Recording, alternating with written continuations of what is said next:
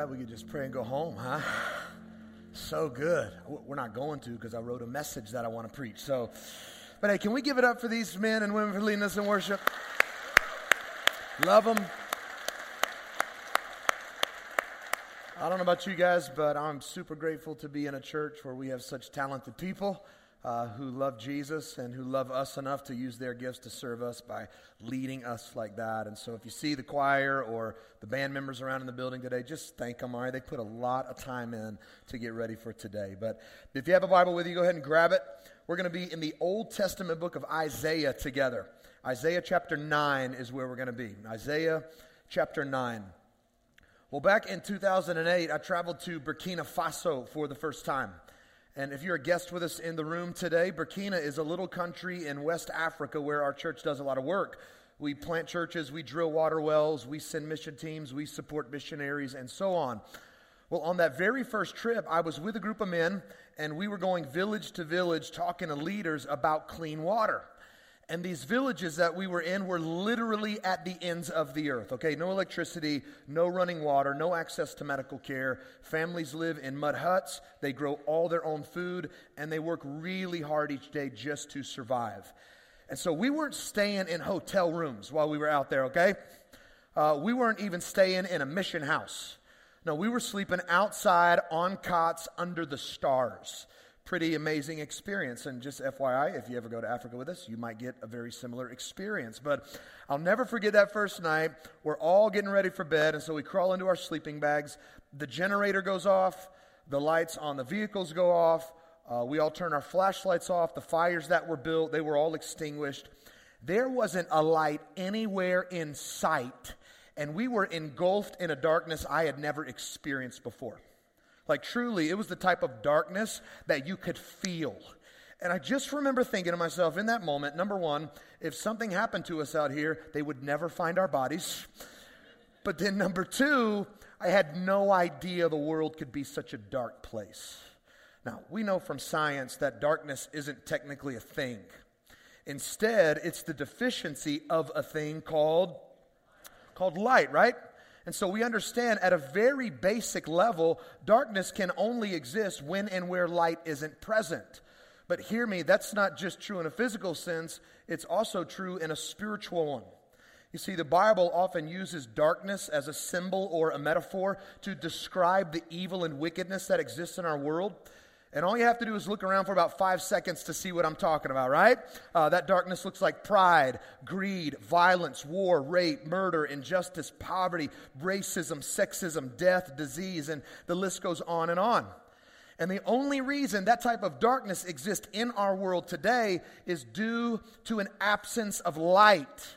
But here is the great hope we have at Christmas, my friends, and this is what we just sang about and celebrated together. We remember this time of year that a great light has come to dispel the darkness. Amen? Like this is the hope of Christmas, that a great light has come to dispel the darkness. And if your Bibles are open to Isaiah 9, we're going to dive in, pick it up in verse 1, and I'll explain what I mean. Here's what the Bible says But there will be no gloom for her who was in anguish. In the former time, he brought into contempt the land of Zebulun and the land of Naphtali. But in the latter time, he has made glorious the way of the sea, the land beyond the Jordan, Galilee of the nations. The people who walked in darkness have seen a great light. Those who dwelt in a land of deep darkness, on them has, sh- uh, has light shone. Now, what I want to do is stop here and just give you some context and background for the text because I want you to really understand why this was written and, and what it is that we're uh, uh, studying today. And so, a few notes on this, okay? Isaiah penned these words some 700 years before Jesus was born into the world. And he penned them specifically to the nation of Judah. If you go back to the year 931 BC, you discover that the kingdom of Israel at that time split into two kingdoms. You had Israel to the north and Judah to the south. And out of the two, Judah was the more spiritually significant. You see, it was in that nation that Jerusalem was located, God's holy city. In Jerusalem, the temple was constructed. And so God's presence was there. The priesthood was there. Uh, if you wanted to worship God or make sacrifices for your sins, you had to travel to that city in that specific nation but it was also where the Davidic dynasty was established. You see, there was a king named King David. He was Israel's second king, easily its most famous king. And God made him a promise in 2 Samuel chapter 7 that through his descendants, he would one day send a king into the world who would rule over his people forever. Listen, all that to say, Judah was a very blessed nation. And you would think, with all those blessings, that they would remain faithful to God, but unfortunately, that wasn't the case. Uh, in fact, when Isaiah wrote this to the nation, the people were in a very, very dark place. We learned from chapter 1 that the people living there had rebelled against God, they had forsaken Him. And we get a picture of that rebellion in a king that was actually reigning during Isaiah's ministry. This guy's name was Ahaz. Uh, during his reign, the very powerful nation of Assyria was invading and conquering many of the surrounding nations. And they were actually on their way at this time to conquer Israel, Syria, and Judah. And so the kings of Israel and Syria decide, hey, let's band together and fight back. They also decide we need to make Judah help out. Like they're not going to get off the hook when it comes to this. And so they devise this plan. Together, let's invade that southern kingdom, that nation, and let's conquer it and force all those people to fight with us and to fight for us. Well, our boy Ahaz catches wind of their little plan and he starts getting worried and so God, in His grace, sends the prophet Isaiah to him with a very simple message. And you can actually read that message in its entirety in Isaiah 7. But basically, what he says is this Hey, uh, Ahaz, don't worry about Israel and Syria. Like, I've got your back, bro. That's my interpretation of the message, but like you get what I'm saying, all right?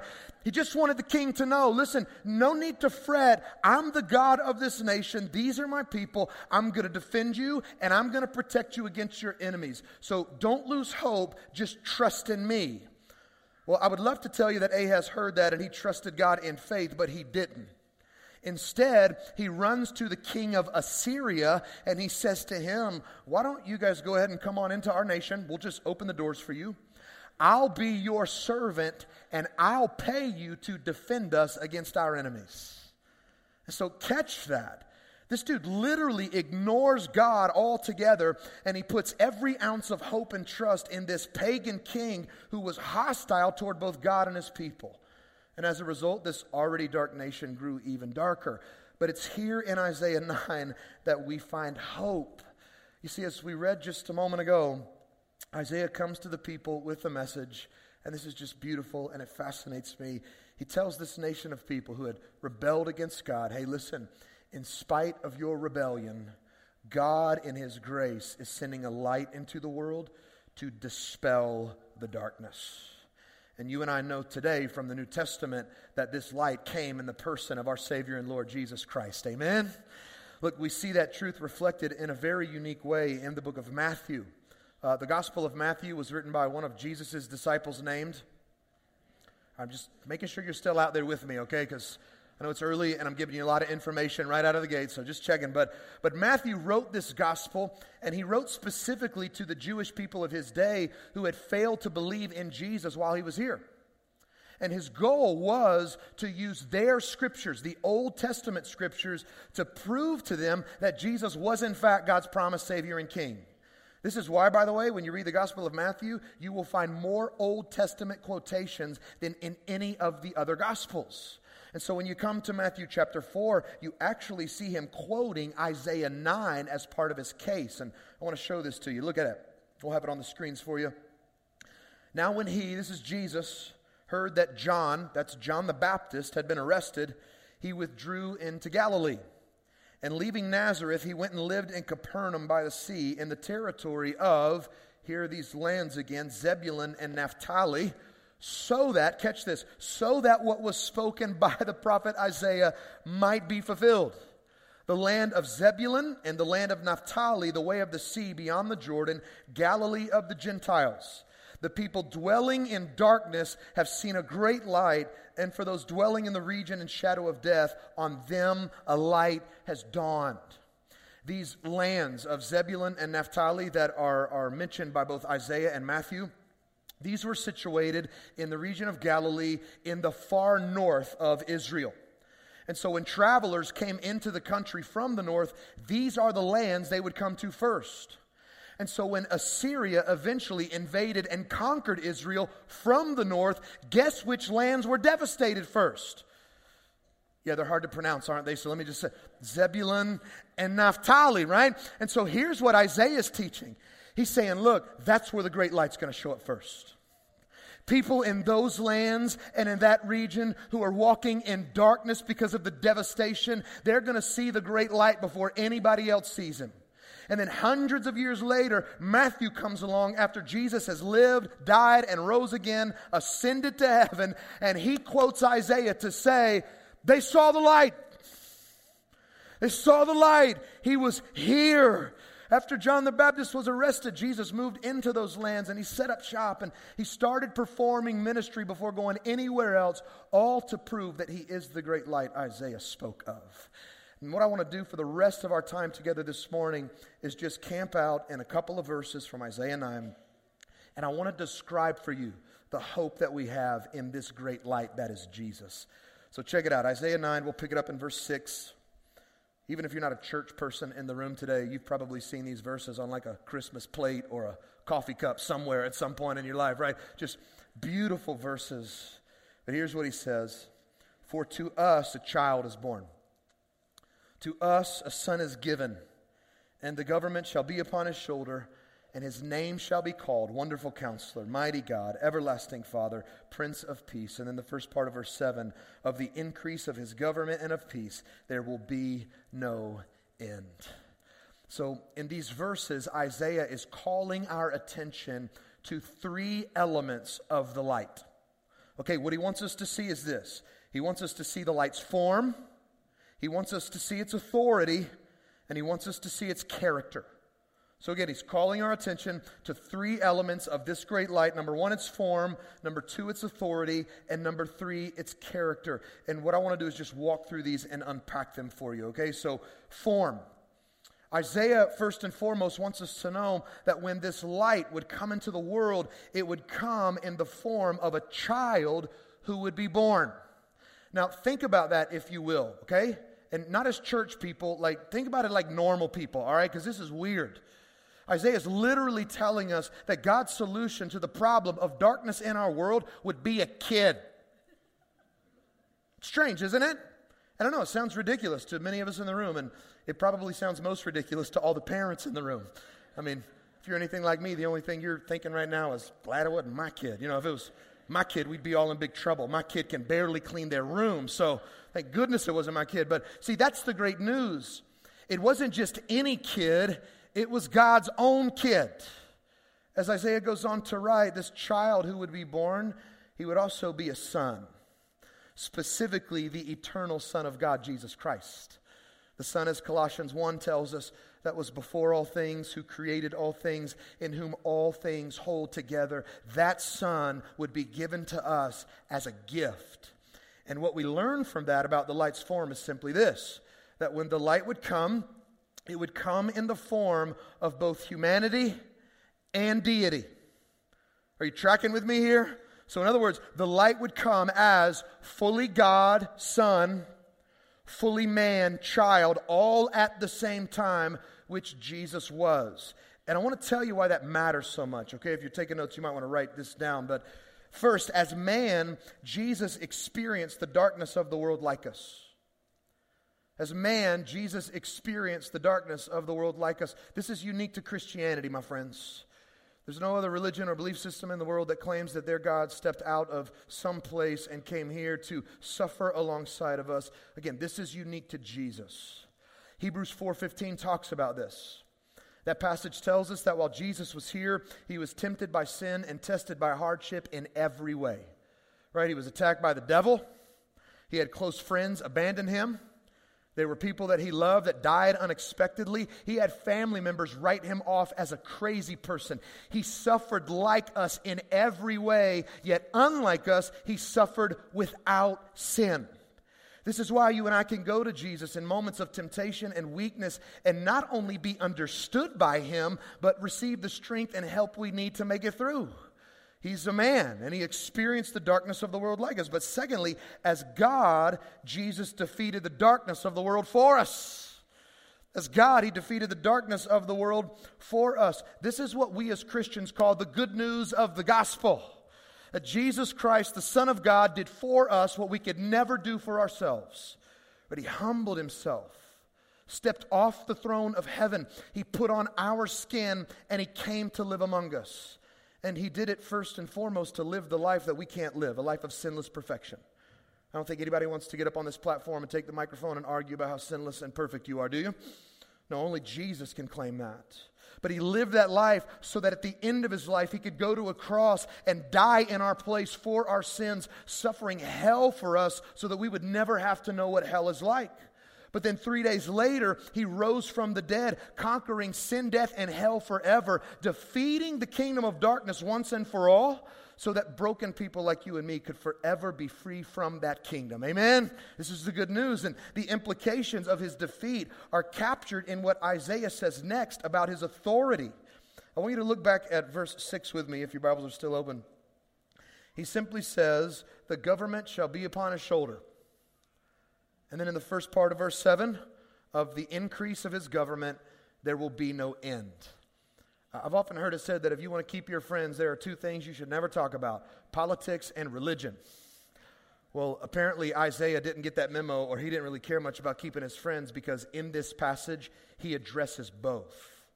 He's simply telling us here that this child who would be born, this son who would be given, would not only be a religious figure, he would be a political one.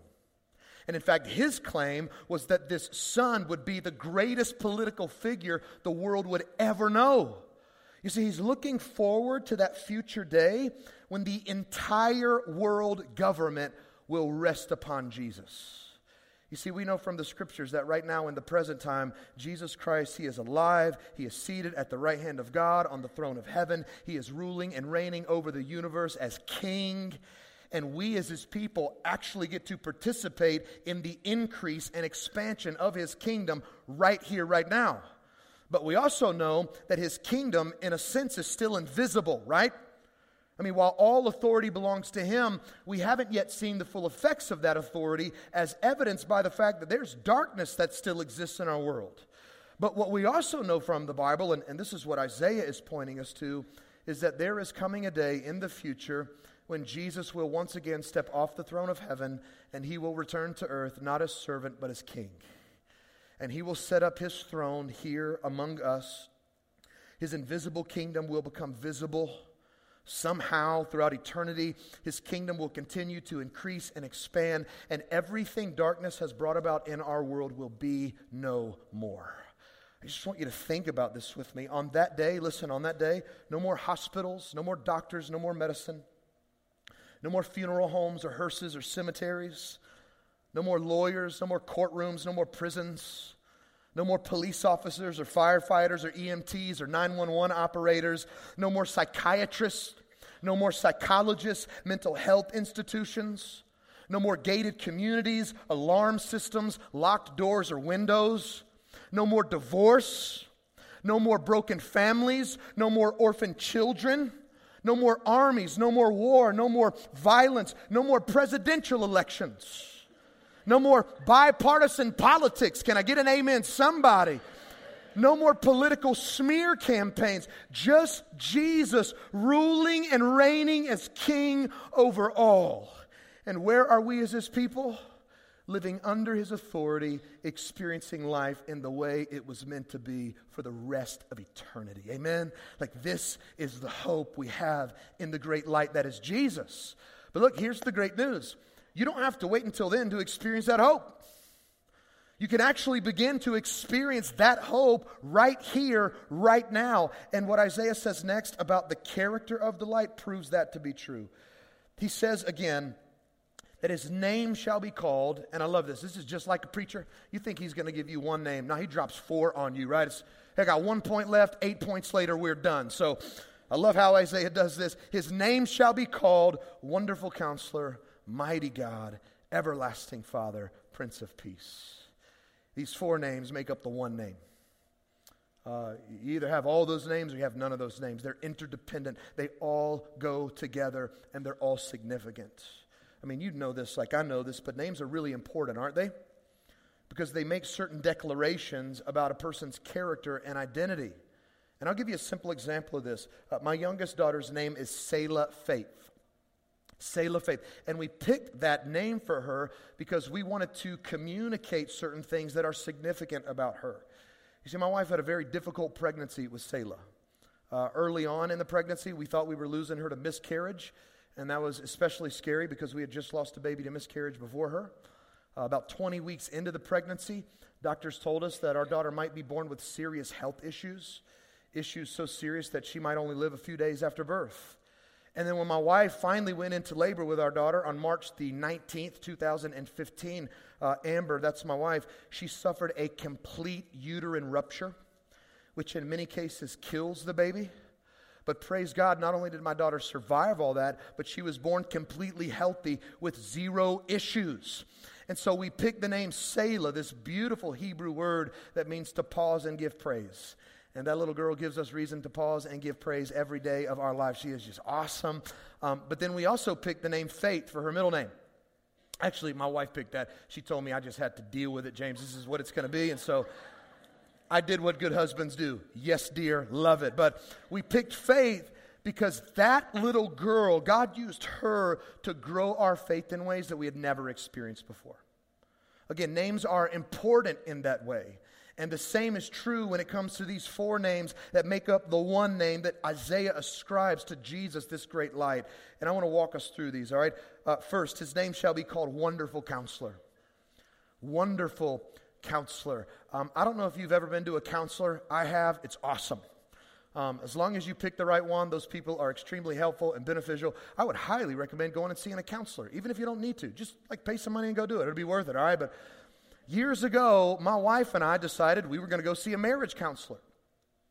We were about 10 years into our marriage. We had a couple kids, and our marriage wasn't awful, but it wasn't awesome. You know what I'm talking about? Married people, don't look at me like that. You know exactly what I'm talking about. we just kind of felt stuck. And so we get up one day and go, hey, let's go see a counselor and, and let's figure out how to love each other more effectively in the next 10 years than we did in the first 10 years. And so I called up this lady that I knew. We used to go to church with her, and she's awesome. And we went and saw her several times. And this lady listened to us, and she spoke wisdom into our life, helped us to see things that we could not see on our own. And I kid you not, her counsel changed the trajectory of our marriage. That's what a good counselor does. They come alongside of you and they listen and they speak into your life and they give you advice in hopes that the direction of your life will change. And please hear me, that is what Jesus does for you as the wonderful counselor. Because he's the source of all wisdom and all truth, and we know he is because he tells us that he is in John 14, 6. I am the truth. It all comes from me. As I said earlier, because he's worn our skin and walked in our shoes, anytime we go to him and we talk to him, he knows exactly what we need when we need it. And if you listen to his counsel and take his advice and follow his teachings, I promise you it will change the course of your life entirely. And I truly believe that some of you in the room today desperately need that. Right, some of you who are staring at me right now, you walked in, and, and be honest with yourself. You walked in and you feel stuck and you feel defeated and you're frustrated because you desperately need your life to change and nothing that you're doing to change it is working. And can I tell you, your, your, tell you one of your biggest problems? And, and I'm just telling you this because I love you. One of your biggest problems is the fact that you will listen to everybody else except for Jesus. like for some reason, you'll take your own advice. You'll listen to the advice of other broken, sinful people who are telling you how to live, but you haven't yet listened to Him. And again, I care about you, so hear me. If you truly want your life to change, at some point, you're going to need to tune out all the other voices and eventually take the counsel of the wonderful counselor. And here's the great news, and I know this from my own experiences in life his counsel never fails. His counsel never fails. He is the wonderful counselor. Secondly, his name shall be called Mighty God. Mighty God. Uh, back in college, I worked retail down at Arbor Place Mall in Douglasville. Uh, I grew up down in that area. I used to call it Dirty Dville back in the day, but come on, Kyle, our worship pastor, he's from Douglasville. but uh, worked at Arbor Place Mall, and uh, during that season made one of the worst mistakes of my life. I decided to work all day on Black Friday. I know I felt that way too, all right, but when I say all day, I got there at 5 a.m. in the morning and I did not leave until midnight. I have no idea what I was thinking, all right? The entire day was filled with chaos. And after that experience, I swore I will never again go near a shopping mall on Black Friday. And I have kept my word to myself, okay? I know some of you love that chaos, and so here's my gift to you next Christmas. You let me know when you're shopping, and I will give you my list gladly, okay? Like you can have it and you can help me out. But, but here's what I want you to know today God did not send Jesus into the world to create chaos during the Christmas season. Like Jesus didn't come to stress us out, He didn't come to empty our bank accounts, He didn't come to cause fights at Walmart. Jesus came into this world to do the opposite to kill chaos and to create order. You see, that's what the name Mighty God implies. We know from the scriptures, 1 Corinthians 14 33, that our God is not a God of confusion or chaos, but He is a God of, of order. Meaning, when you give your life fully over to Jesus Christ as God in power and in might, He takes those things in your life that seem most confusing and chaotic to you, and He starts to give you clarity and He starts to bring order. And so the good news is if you're that person in the room today who feels like your life is completely outside of your control, Jesus can do something with that. You can't do anything with that. Control is an illusion. I know some of us think that if we just try hard enough and work hard enough, that we can control our lives. No, you can't. Stop it. You're not in control of anything. There's one person that's in control of everything, and his name is Jesus. And again, if you will surrender your life fully to Him in faith, Jesus, as mighty God, will start to bring order to those things, those situations, those struggles that seem most disordered to you. He's mighty God. Thirdly, Isaiah says that his name shall be called Everlasting Father. Everlasting Father. Um, this is not to say that Jesus the Son is the same person as God the Father. Okay, they're distinct from one another, as is the Holy Spirit. A better way to translate this name would be Father of Eternity. And this name means a few things. Number one, it speaks to the eternal nature of Jesus. Uh, I spoke to that earlier, so I won't spend a lot of time here. But again, Jesus is not a created being, as some religions and cults teach. He is the eternal Son of God. He was, He is, and He will always be. Secondly, this name speaks as Jesus of the source of all things eternal. For the Jewish people, that's what the word Father meant originator or source. This simply means that if you want eternal life, if you want eternal hope, if you want eternal security, you have to find all those things in Jesus. He is, as Hebrews 5 9 teaches, the source of eternal salvation. But then, thirdly, and I love this, this name speaks to the fatherly care of Jesus for his people. To the fatherly care of Jesus for his people. Many of you know that I'm the father to two little girls Rowan, who's seven, Selah, who's three, they are completely out of their minds, but I love them more than life itself. Like I would literally throw myself in front of a bus for those little girls. I just love them. Here's what fascinates me about the love of Jesus Jesus loves me more than I could ever love my girls. Right? In other words, he's a better father to me than I could ever be to them. And if you know Jesus Christ as your Savior and Lord today, the same is true for you. His love for you is endless, it's boundless, it's infinite, it's unconditional. Jesus' love for you doesn't depend on you, what you do or don't do. It depends entirely on what He's done for you. Like if you are in Him, nothing can separate you or cut you off from the love that God has poured out on you through His Son. And that's true for you both now and in eternity. Like Jesus' commitment to you as the Father of eternity is to love you and care for you just like a good father does for his kids. This is who Jesus is. And then finally, Isaiah says that his name shall be called Prince of Peace. Prince of Peace. Uh, all right, I'm curious. If I asked you this morning to describe our world using one word, how many of you in the room would use the word peaceful? Okay, that's what I thought. If you were tempted to raise your hand, you're either lying or you don't get out much. Because our, our world is anything but peaceful. And all you need to do is spend about 30 seconds on social media and you will be convinced, right? But let me ask you another question. Would you look up here at me? I, I don't want you checking out. Just listen. If I asked you to describe your own life in one word today, would you use the word peaceful? And be honest, like, don't try to get out of that. Don't tune me out. Don't shrug me off. Are you truly at peace today?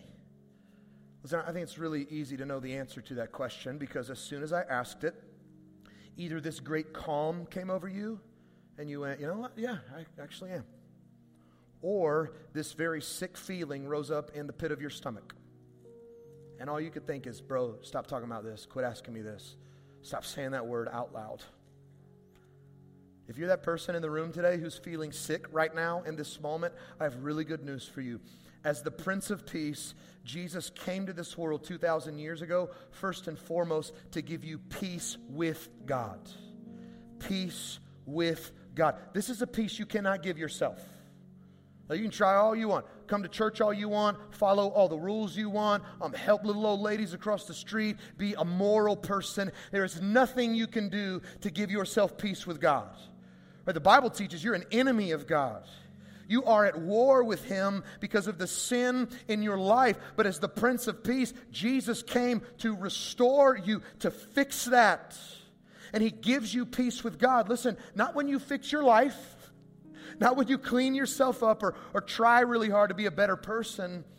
No, Jesus gives you peace with God when you simply put your faith and trust in Him as the Prince of Peace, the Savior of the world, the King of the universe. Peace with God. But then, secondly, Jesus also came to give you the peace of God. Peace with God, the peace of God. Have you ever met that person that's getting completely hammered by life? yet they have this unexplainable peace about them. You ever met that person? It's weird, isn't it? Uh, they get that diagnosis that no one wants. They get that phone call that everybody dreads. Uh, they're walking through a season of pain and struggle that seems like it's never going to end. And you, as their friend, you go and talk to them about that. Oh my gosh, I'm so sorry you're dealing with this, and I'm praying for you, and what can I do to help? And they actually have the audacity to look at you in the face and go, I'm fine. And they're not even lying about it. Like they're telling the truth. They're being authentic. No, no, no. I'm fine. I'm good. You don't need to worry about me. God is so good to me, and God has me. And as hard as this is, I'm going to make it through this. Have you met a person like that? That's the peace of God. It's a supernatural peace that can't be shaken by people, by problems, or by pain. And the great news is that peace is available to every single person in this room today. Jesus, the Prince of Peace, wants to give it to you. And so if you need it, you can know it if, listen, if you will love and walk in intimate relationship each and every day with Jesus Christ, the great Prince of Peace. Now, before we close out, I want to say one other thing about this peace, and then we'll be done.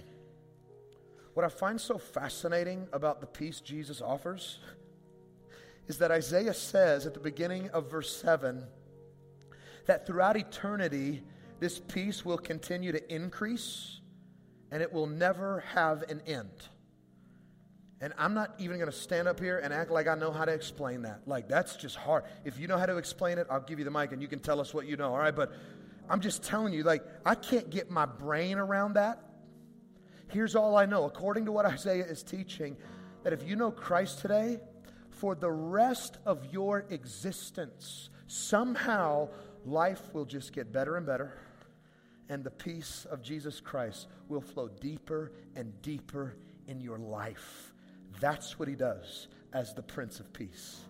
Just two weeks ago, I was wasting some time on Facebook, but it proved really fruitful because I got the close to my message out of it, all right? But scrolling around on Facebook, and I, I happened to come across a post from a pastor named Sam Allberry. And some of you might remember Sam. He was here with our church just a few months ago, did a forum for us uh, one night. Just a great guy. But I saw his post and I got concerned about him at first because uh, he, he wrote down the lyrics to a Christmas song. It was actually that Christmas song we sang at the beginning of the gathering, Oh, Come All Ye Faithful. It's like, oh, poor guy, he doesn't know the lyrics. Like, he's totally jacked them up. And then I read a little closer and, and I realized, oh, no, no, no, he did this on purpose. And as I paid close attention to what he wrote, the words began to grip my heart. And I want to show them to you. Here's what he said Oh, come, all ye faithless, joyless, and defeated. Oh, come ye, O come ye to Bethlehem. And then he went on to write this Christmas is for the weary, for the messed up, and for the broken.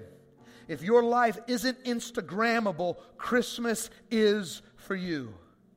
If you are that person sitting in a seat today and you walked in and you feel like you are walking in darkness right now, you are joyless. You are faithless. You are defeated. Your life feels broken and your life feels chaotic. Please hear me. You are the reason for this season. Right, Jesus did not come off the throne of heaven 2,000 years ago to come into the world and give hugs to people who have their lives all together. No, Jesus Christ humbled himself and became a servant, and he gave his life for people like you. And if you need your life to change today, Jesus can change it, and Jesus will change it if you will put your faith in Him as the great light who has come into the world to dispel the darkness. And so, if you need to do that, listen, I want to help you do it right now in this moment. Heads bowed, eyes closed, all over the room. I'm going to invite our prayer team to come and to get in their places.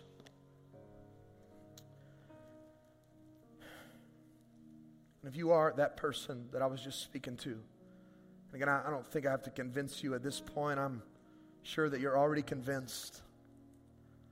But if you know, man, James, I, I need the hope you've described. I need Jesus to be my Savior and my King. I need His counsel. I need Him to be my God. I need Jesus to love me and to care for me. And I need the peace that He offers. Then, right now, in faith, why don't you just pray and, and say something like this to God? Just tell Him, God, I realize and believe today finally that Christmas is for me. I believe that Jesus is the great light that you sent to dispel the darkness in my life. And God, right now, I'm putting my faith in Him.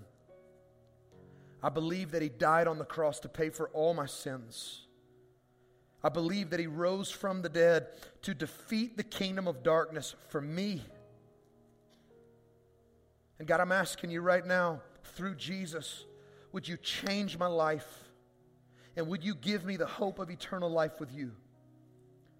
God, forgive me of all my sins, past, present, and future. Take hold of my life today. And God, make me into the person you've created me to be. I say yes to this great light Jesus Christ Himself.